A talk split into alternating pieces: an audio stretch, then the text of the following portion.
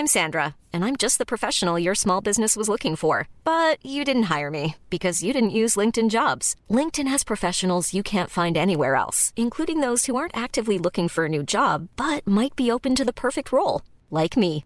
In a given month, over 70% of LinkedIn users don't visit other leading job sites. So if you're not looking on LinkedIn, you'll miss out on great candidates, like Sandra. Start hiring professionals like a professional. Post your free job on linkedin.com/people today. Salut, vous écoutez Sans Filtre. Comme je ne vous ai pas teasé cet épisode la semaine dernière, eh bien je vais le faire maintenant. Dans cet épisode, on va parler de carottes, de trèfle, de Schwarzenegger et de métaphysique. Vous avez compris le sujet ? Sûrement après avoir lu le titre, mais dans le doute, il ne vous reste plus qu'à écouter cet épisode.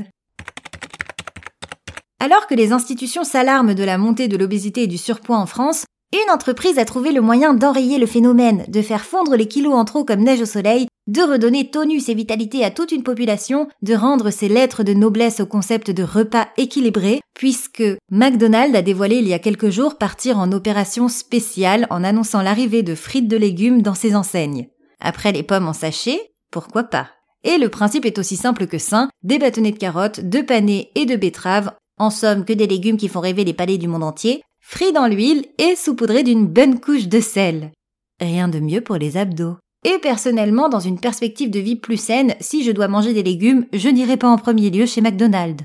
En parlant de mode de vie plus sain, le magazine GQ a publié une étude américaine qui révèle le secret le mieux gardé de cette planète, l'aliment le plus sain du monde. Adieu baie de goji, açaï, graines de chia ou autres curcuma, puisque l'aliment le plus sain du monde n'est pas doté d'un nom exotique et imprononçable, non, il est bien de chez nous, il est français, ses feuilles ressemblent à un gigantesque champ de trèfle, j'ai nommé le cresson.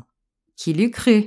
Et si vous souhaitez tout savoir, il arrive en tête des super aliments devant le chou chinois, la blette, la betterave rouge, mais également les épinards et la chicorée. Bref, que des aliments dont la désirabilité laisse encore à désirer. Comme les frites de légumes finalement.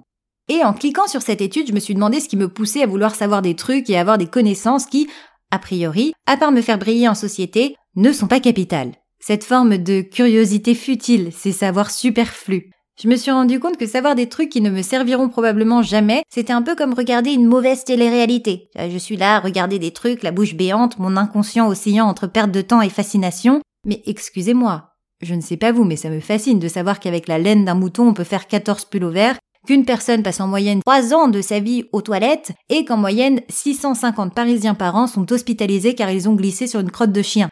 Voilà, c'est inutile, mais on a tous cette réaction, mi j'en ai rien à foutre, mi c'est incroyable, qui en langage humain se traduit par un ah ouais ? De plus, ces savoirs soulèvent en moi des questions métaphysiques qui feraient bégayer les plus grands scientifiques comme pourquoi est-il recommandé de boire 1,5 litre d'eau par jour quand on sait que ce même chiffre représente la production quotidienne de salive d'un être humain ? Ou pourquoi est-ce que je n'ai pas encore le physique de Schwarzenegger quand je sais que mon corps utilise plus de 300 muscles pour me tenir debout ? Non mais c'est vrai, c'est fou quand on prend le temps d'y penser. Et ce genre d'infos, a priori, n'est alarmant pour personne. Tout le monde s'en fout, mais tout le monde veut savoir. Si on les partageait, ça ferait de petites conversations innocentes autour de la machine à café par exemple. Au lieu de s'échanger des traditionnels « ça va ? Ouais, ça va, un peu fatigué aujourd'hui, et toi ?» On devrait tous s'échanger des petits savoirs inutiles qui nous cultiveraient tous un peu plus comme « tu savais que les crocodiles peuvent pleurer ?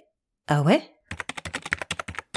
Sans filtre, c'est tous les mercredis et dans l'épisode de la semaine prochaine, on va parler de gélatologie, de corps d'avion et de santé. Vous avez compris le sujet ? Non ? Bah il ne vous reste plus qu'à écouter l'épisode de la semaine prochaine alors. Et si vous aimez ce podcast, n'hésitez pas à vous abonner sur vos plateformes d'écoute et à mettre une pluie d'étoiles sur Apple Podcast ou Spotify ou les deux et à en parler autour de vous. À la semaine prochaine !